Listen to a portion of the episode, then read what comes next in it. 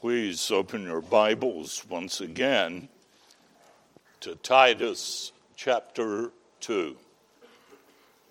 Titus chapter 2. I hope you have not come today expecting to hear something peculiarly profound and memorable. I hope you haven't been thinking that I have been storing up something for weeks and months that I'm just dying to say to you. In 50 years, I have said just about everything that I have to say.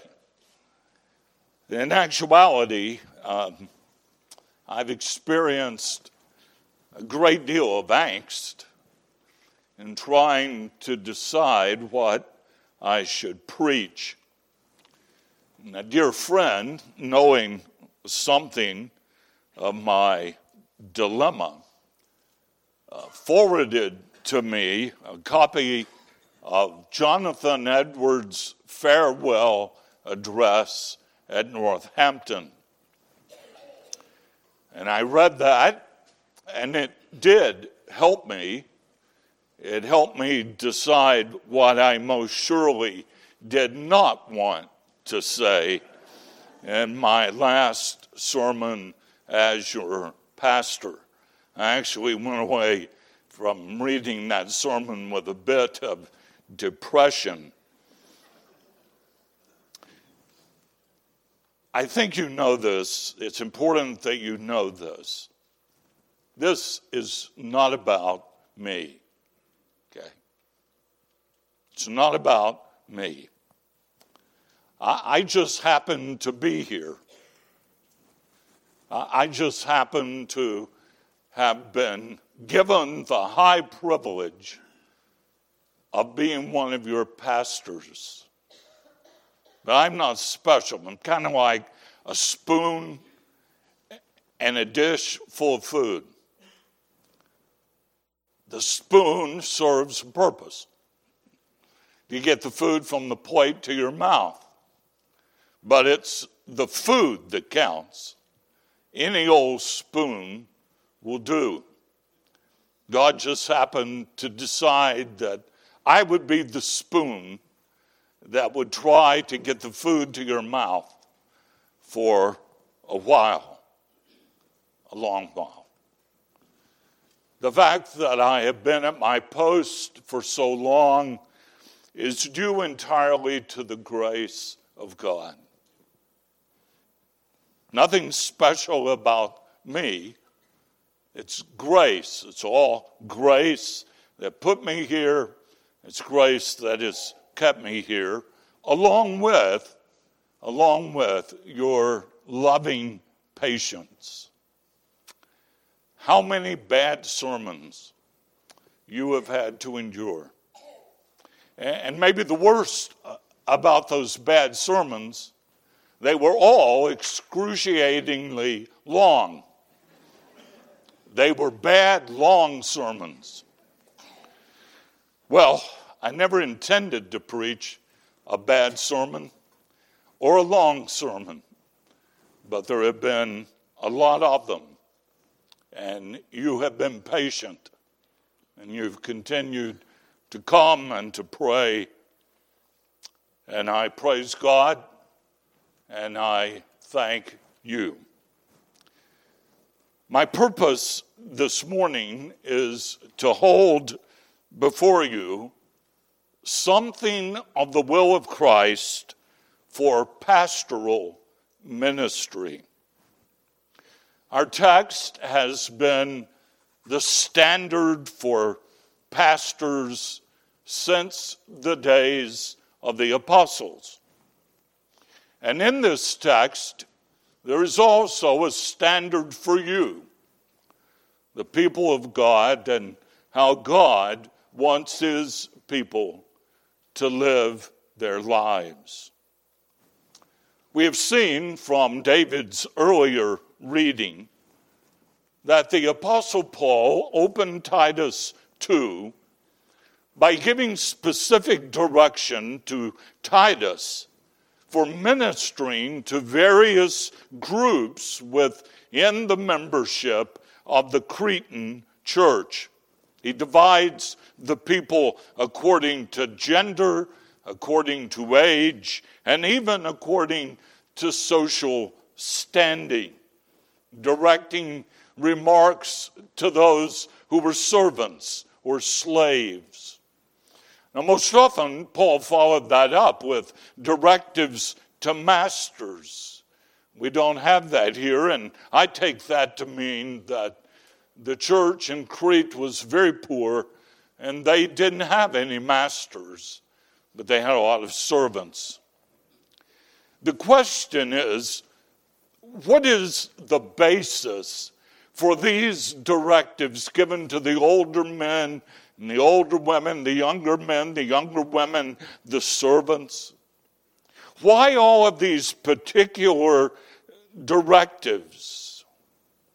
What was the basis, the foundation for this? And, and why is it that every pastor in every generation must follow this pattern in ministering to the church of Christ. We'll follow as I read again verses 11 through 15. Titus 2, verse 11. For the grace of God that brings salvation has appeared to all men, or to all classes or kinds of men teaching us that denying ungodliness and worldly lust, we should live soberly, righteously, and godly in the present age, looking for the blessed hope and glorious appearing of our great God and Savior, Jesus Christ, who gave himself for us that he might redeem us from every lawless deed and purify for himself his own special people, zealous for good works. Speak these things, exhort and rebuke with all authority. Let no one despise you.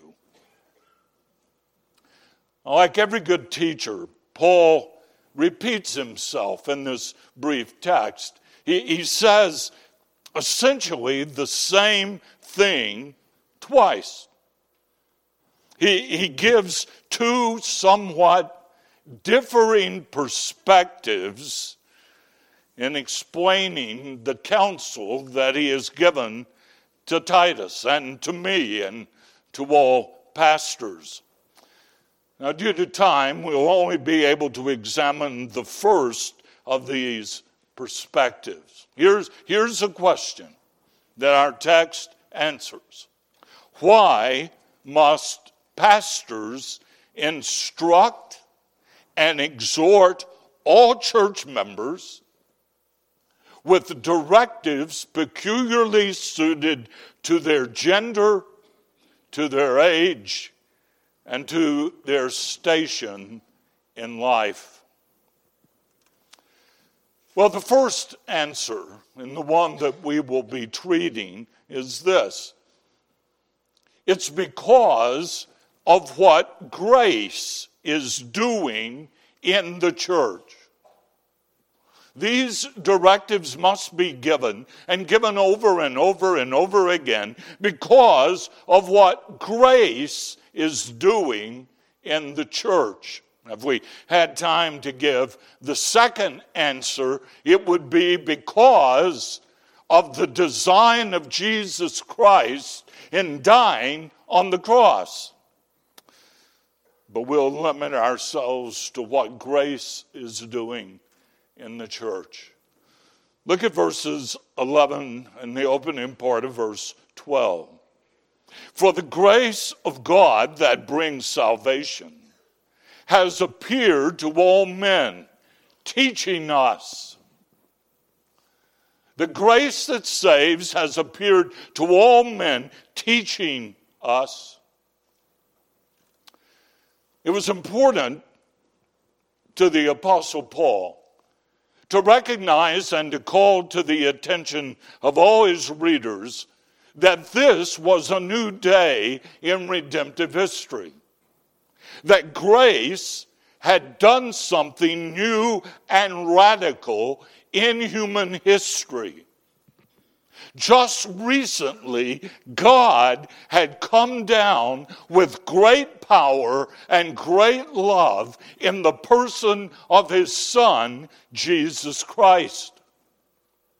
This was that event of which the prophets foretold. The Old Testament, all of its prophecies, types, and shadows looked forward to this day. God had come in a peculiar, unparalleled way. He had become man and he had visited this world to take and redeem a people for himself. And it was the dawn of a different day for those who believed in Jehovah. It was the beginning of a different kind of life. And the pastors who represented Christ in his redeemed communities must make application of that reality to the lives of God's people. Note what Paul says when he introduces this epistle back in chapter 1. If you would turn back to Titus 1, verse 2, Paul says, I'm writing to you, I'm coming to you in hope of eternal life, which God, who cannot lie, promised. He promised eternal life before time began, but has in due time manifested his word through preaching God has manifested this eternal life.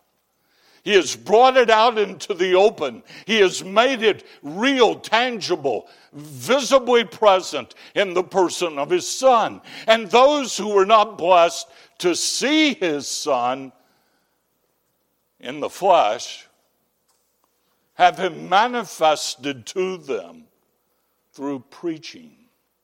Paul had seen Him Titus said not.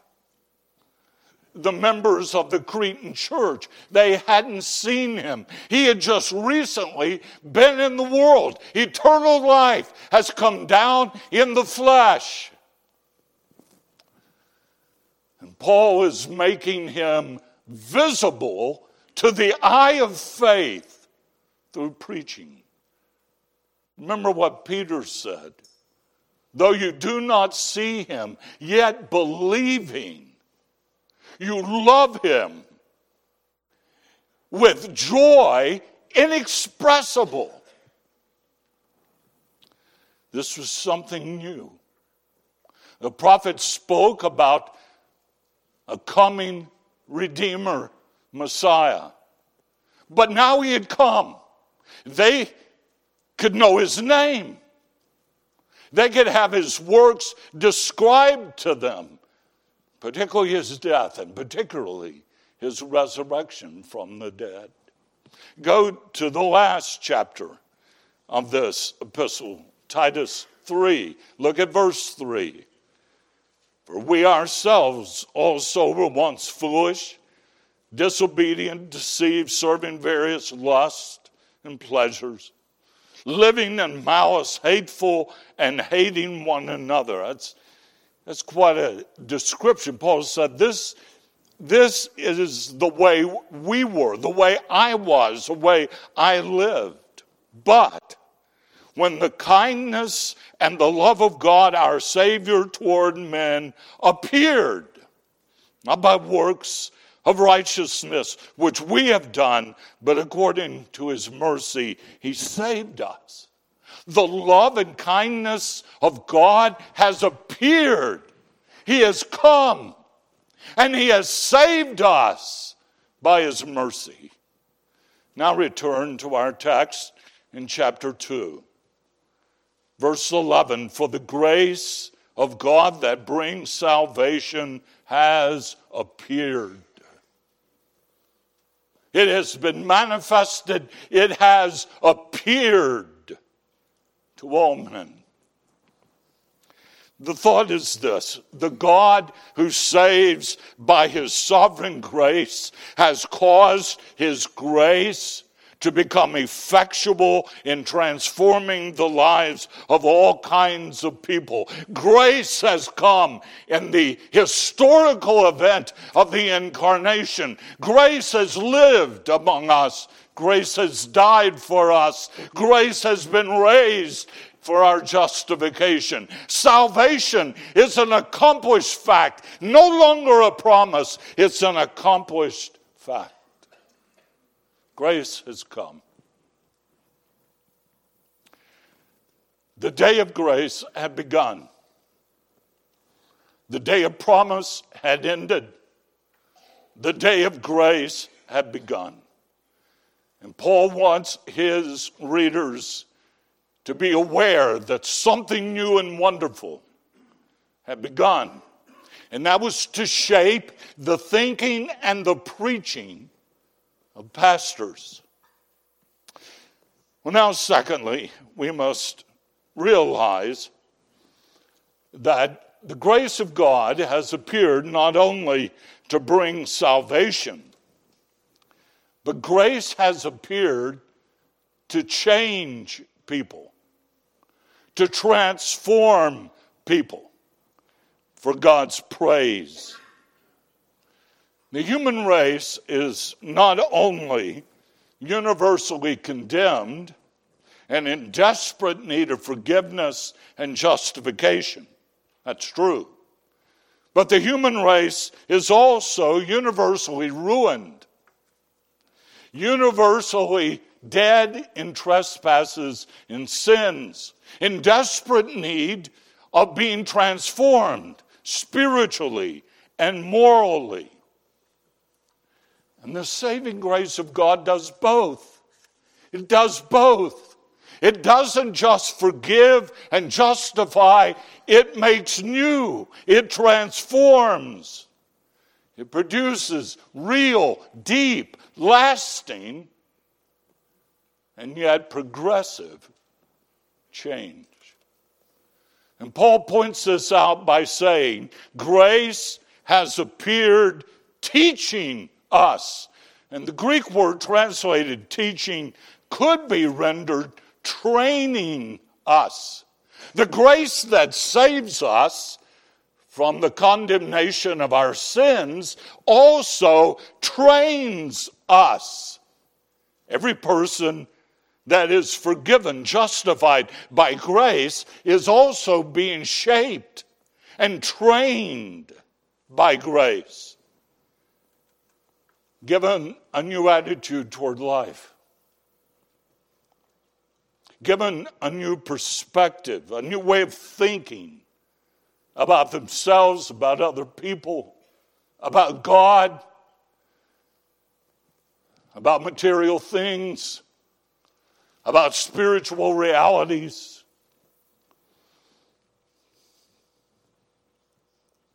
A new way of living a new way of approaching every day.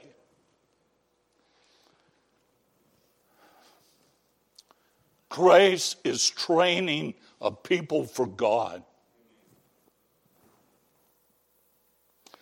And this training involves this training requires both public and private instruction.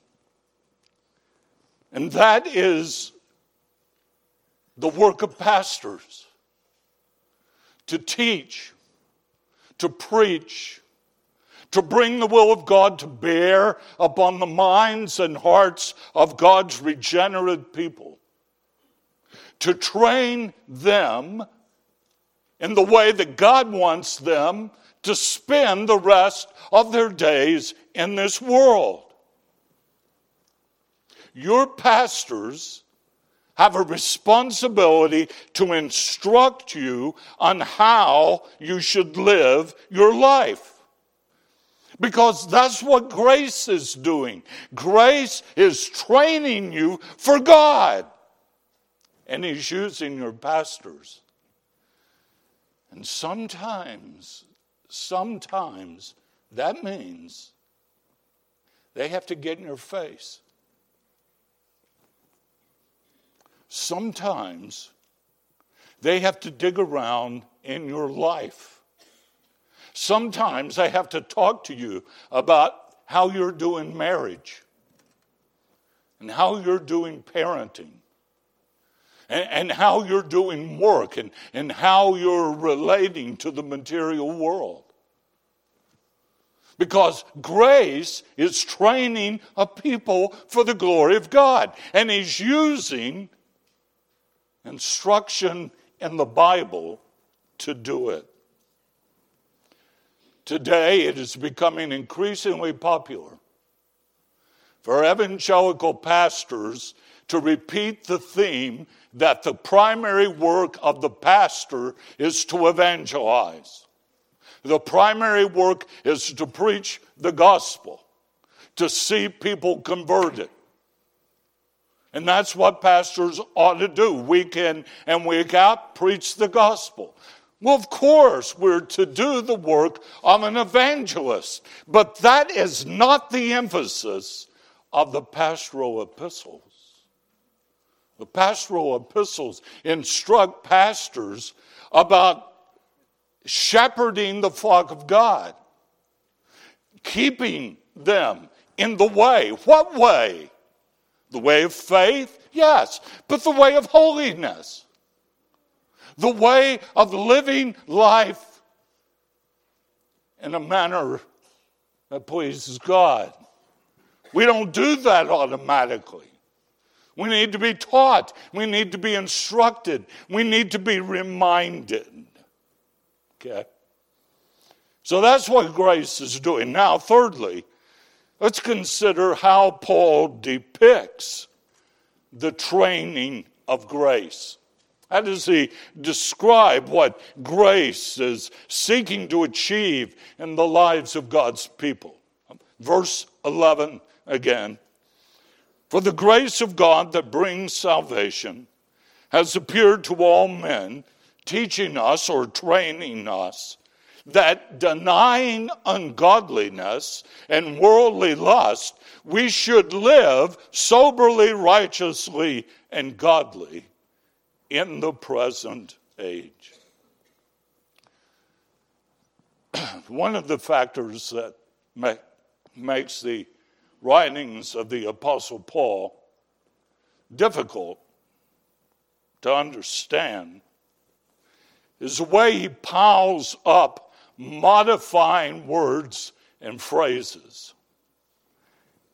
Remember last week I, I gave you a challenge to diagram Ephesians. Remember that? Joy Lewis came to me at the door with that whole hundred plus word sentence diagram piece of paper. She said, That's how I have to understand the Bible. wow. Well, really, that's how we all have to try to understand it, but it's hard. It's hard. The words denying ungodliness and worldly lust comprise a compound participle phrase that describes an element in what grace is teaching us. But the actual predicate or verb that gives us the objective of grace consists in the words should live. That we should live. Grace is teaching us that while we are denying certain things, the real objective is that we should live in a certain way. God's grace is training us in life. That makes sense? Can you follow that? Now, beloved, I want to insert something very important here. if God intends to save a people, is he going to save them? If Jesus Christ came to die for a people, did he redeem them? If the Holy Spirit is sent with the gospel to call a certain people to faith in Christ, will he succeed? Will his call be effectual? Yes, it will. If God intends by grace to train a certain people in godliness, will he do that? Will he do that? You see, if, if God's love has been set upon us, Christ died for us, and the Holy Spirit has been given to us, we are sure that we are forgiven. But we should be equally sure that God, by His grace, is going to train us in godliness. How does He do that?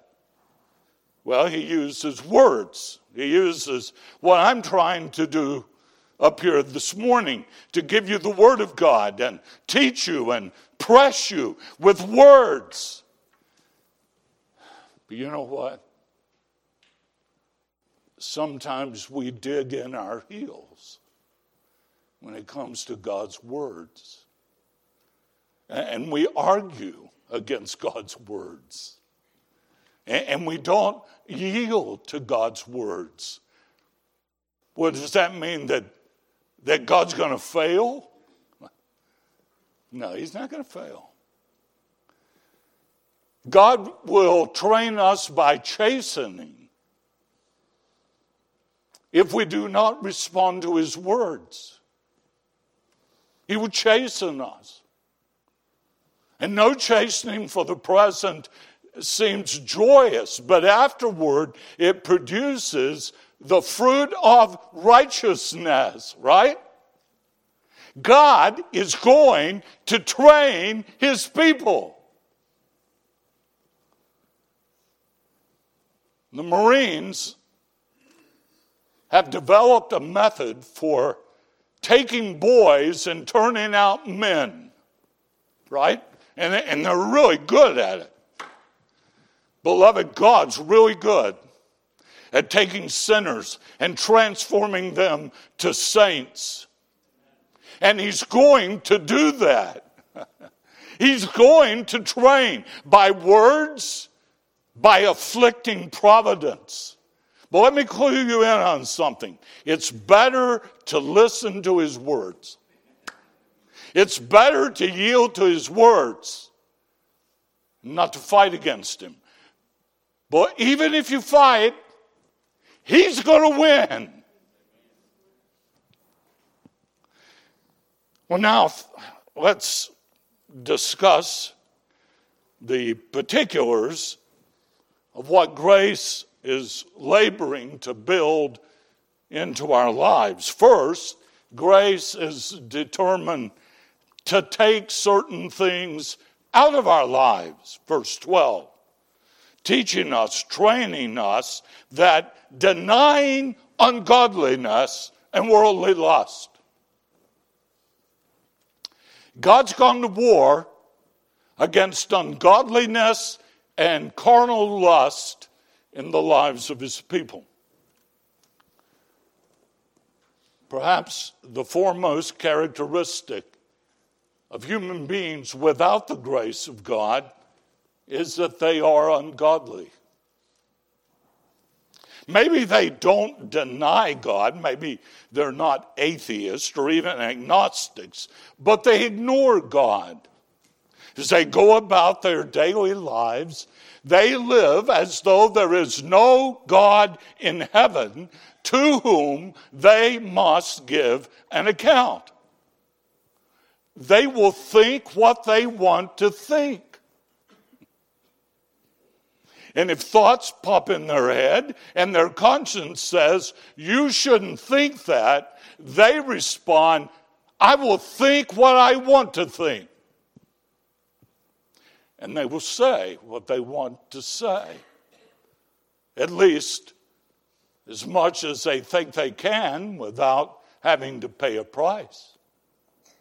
And all kinds of words come out of their mouths, and they get angry, and they they say hateful things and cutting things. And they will live. They will do what they want with their lives. Their life, they will do what they want. They live as though there is no God and no judgment. They are ungodly.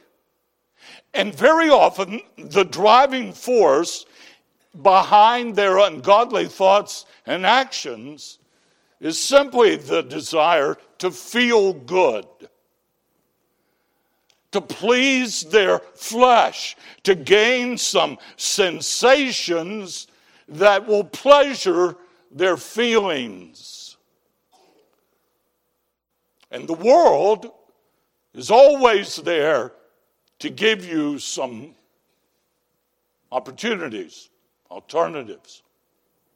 Every generation has its own way of trying to please its flesh. 1967,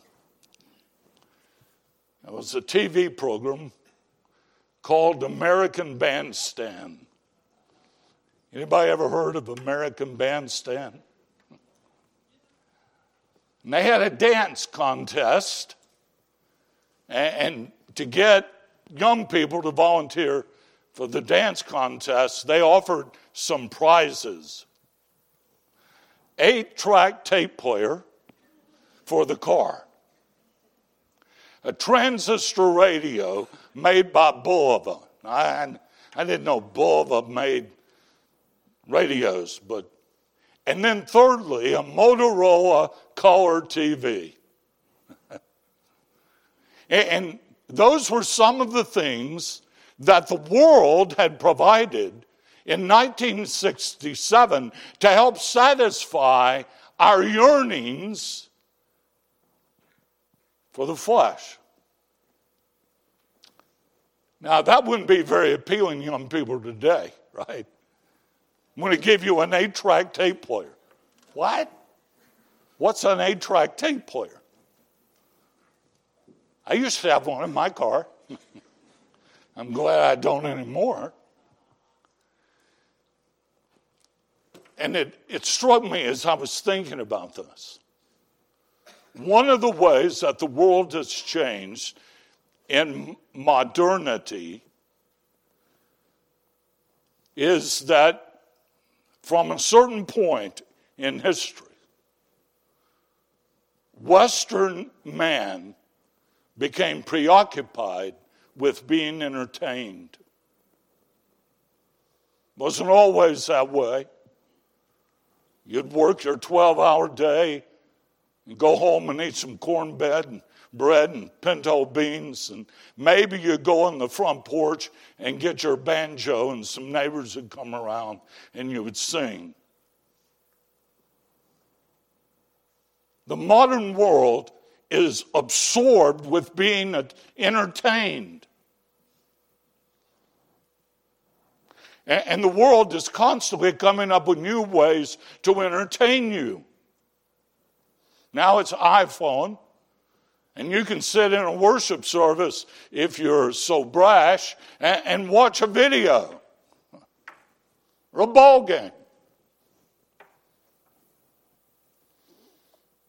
God is determined to wean his people away from being addicted to fleshly pleasure.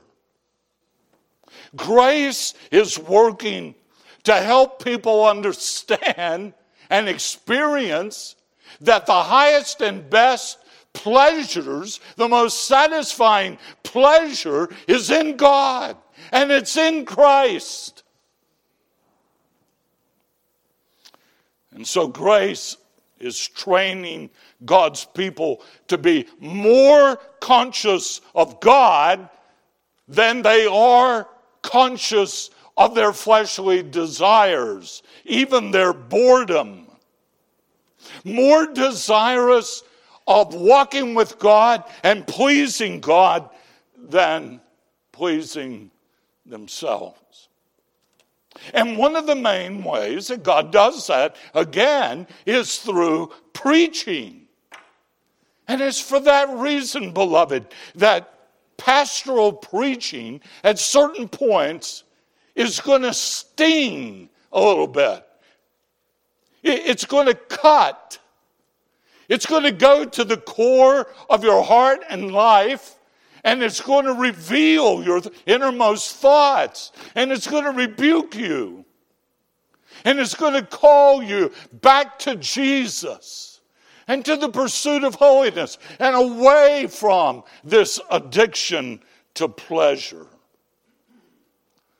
Look at what Paul tells Titus in verse 15. He says, Speak these things, exhort, rebuke with all authority, let no one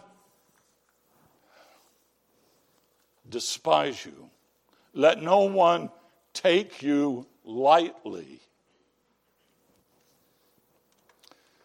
Well, having mentioned the things that grace is working to eliminate from our lives, Paul then employs three adverbs, three adverbs to identify what God wants instead of ungodliness and worldly lust.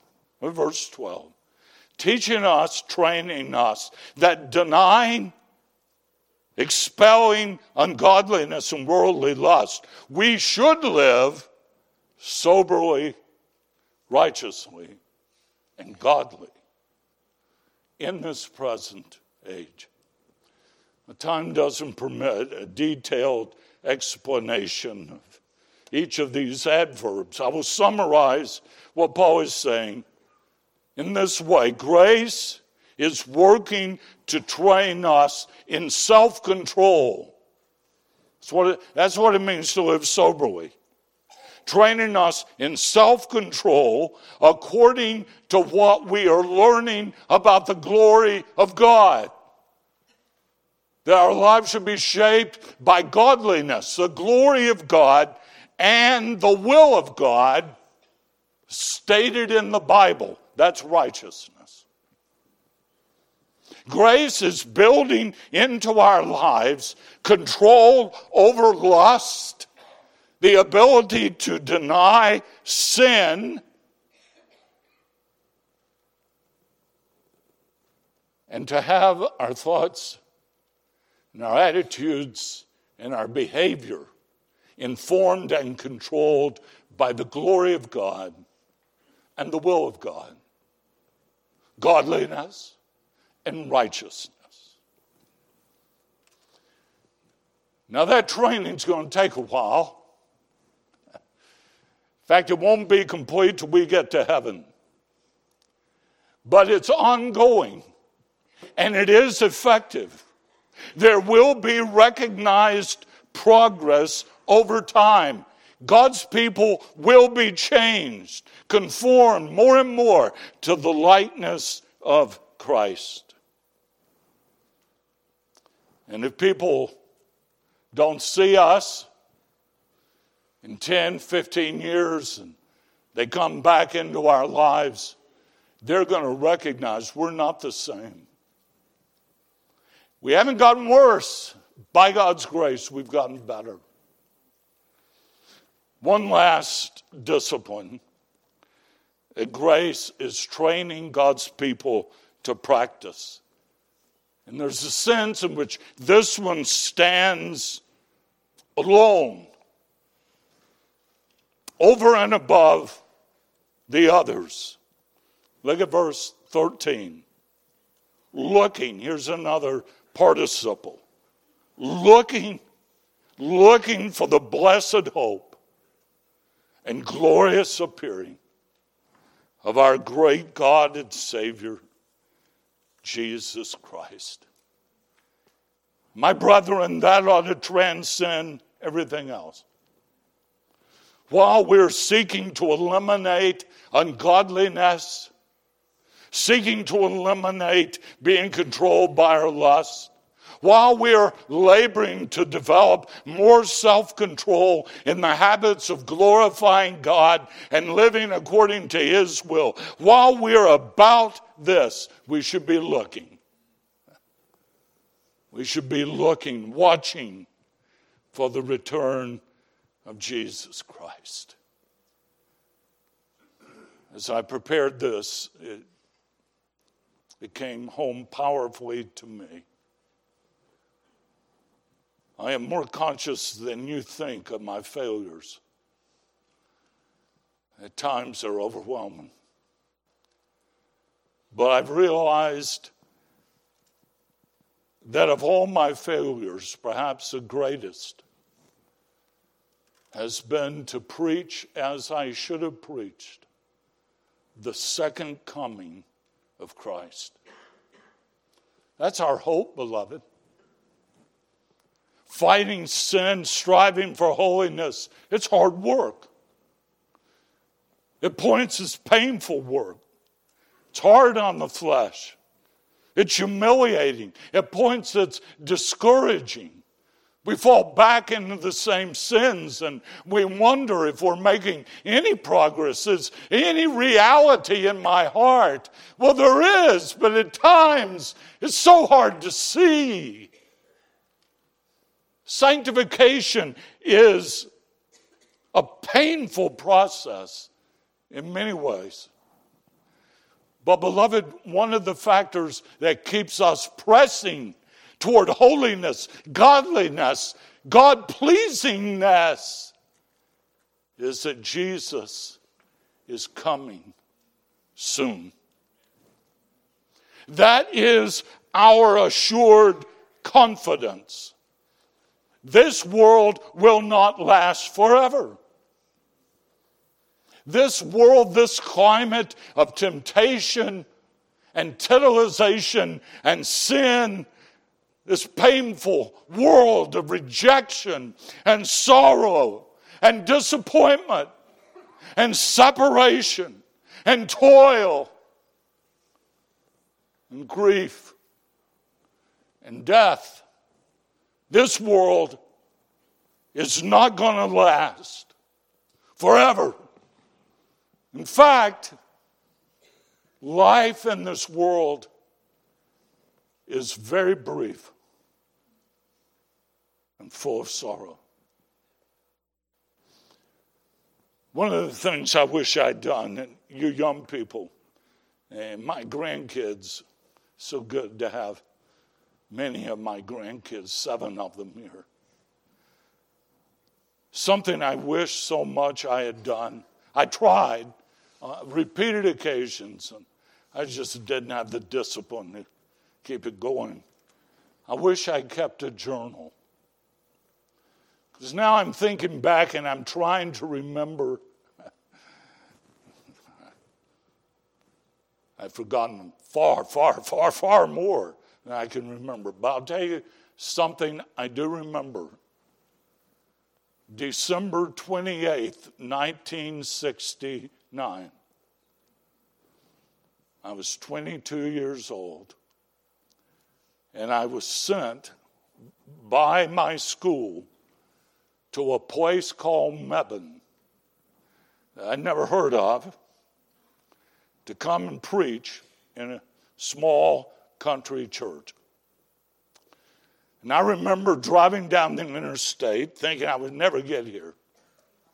I turned off, I'm sure I had better directions, but I turned off the first Mebane exit.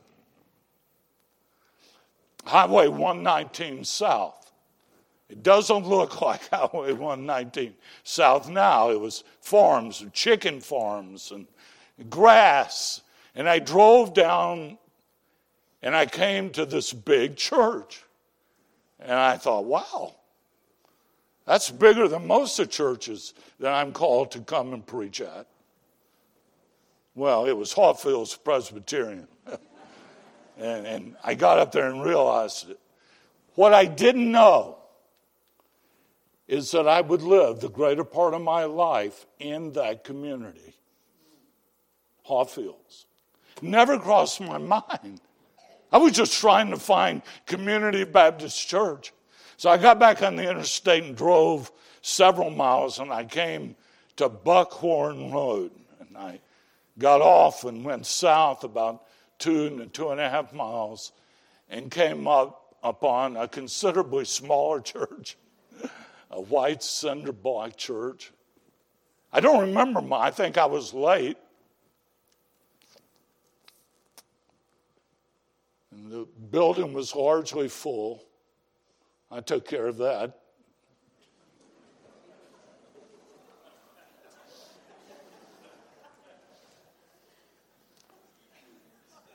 And I preached on the tabernacle of God that God tabernacled with men. And I went home with Carl and Leona Hicks and had a barbecue for lunch. Came back in the evening and preached. I have no idea what I preached. Got in my car, went home, and said, Well, that was weird. I'll probably never see that place again. It seems like it was yesterday. It was 50 years. Our lives are shorter than we think.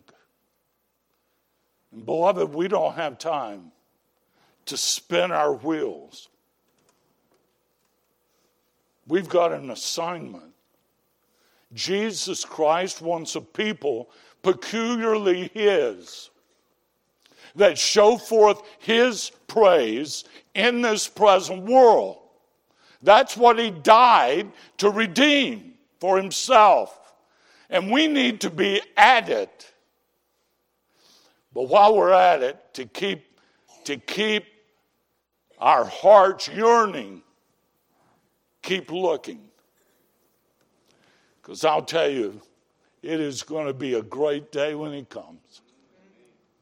When he comes in his bright, glorified body, surrounded with the glory that he had with the Father before the world was, all of his enemies and our enemies will be humbled into the dust. And in an instant, the entire world, with all of its clamor, will be brought to a sudden halt in horrified silence.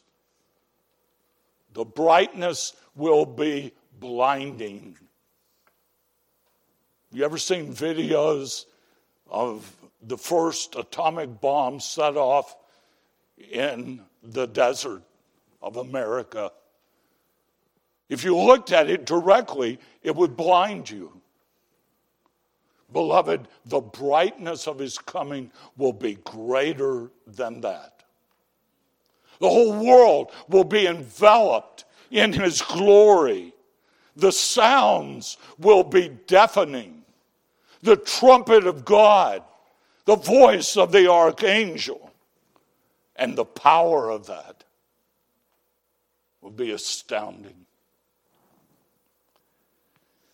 Paul put it like this in Second Thessalonians It is a righteous thing with God to repay with tribulation those who trouble you, and to give you who are troubled rest with us when the Lord Jesus is revealed from heaven with his mighty angels in flaming fire, taking vengeance on those who do not know God and on those who do not obey the gospel. These shall be punished with everlasting destruction from the presence of the Lord and from the glory of his power when he comes in that day to be glorified in his saints, to be admired among all those who believe. When Jesus comes, there will be wars. There'll be battlefields. Somebody will be firing a missile or a drone. All the missiles will fall silent. All the rifles will drop into the dust. And all the governments will cease their business in Moscow, London, Washington, D.C., Beijing. All the governments will grow deathly silent. University classrooms will be empty. I can imagine some professor waxing eloquent about how we know there is no God and everything just happened, and suddenly Jesus appears.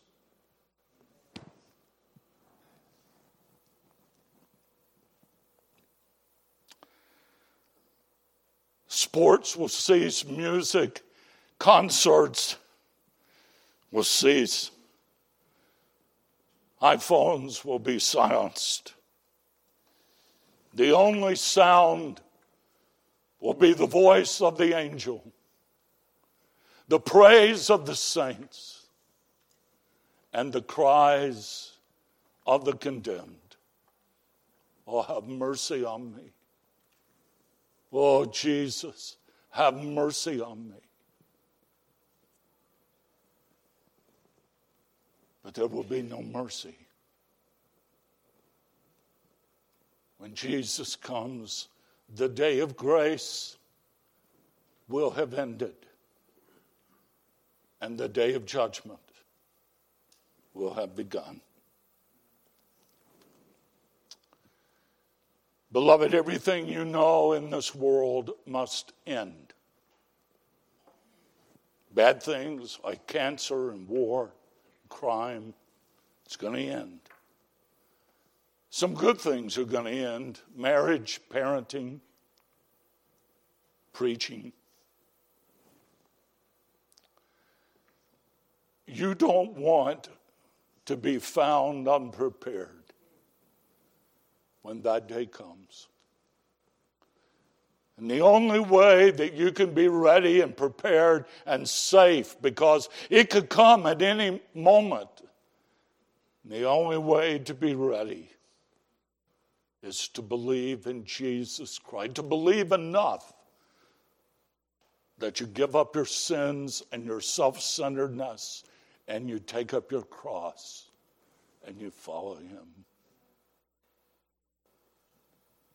The day is coming soon. I pray that I will see all of you there around the throne praising Jesus. Let's pray.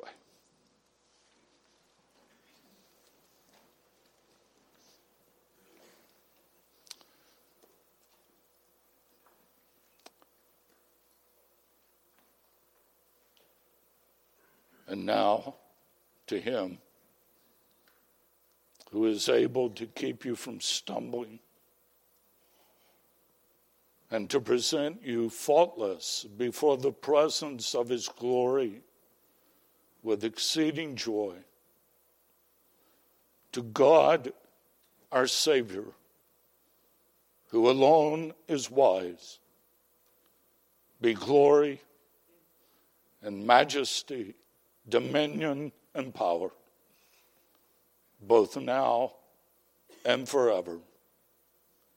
Amen.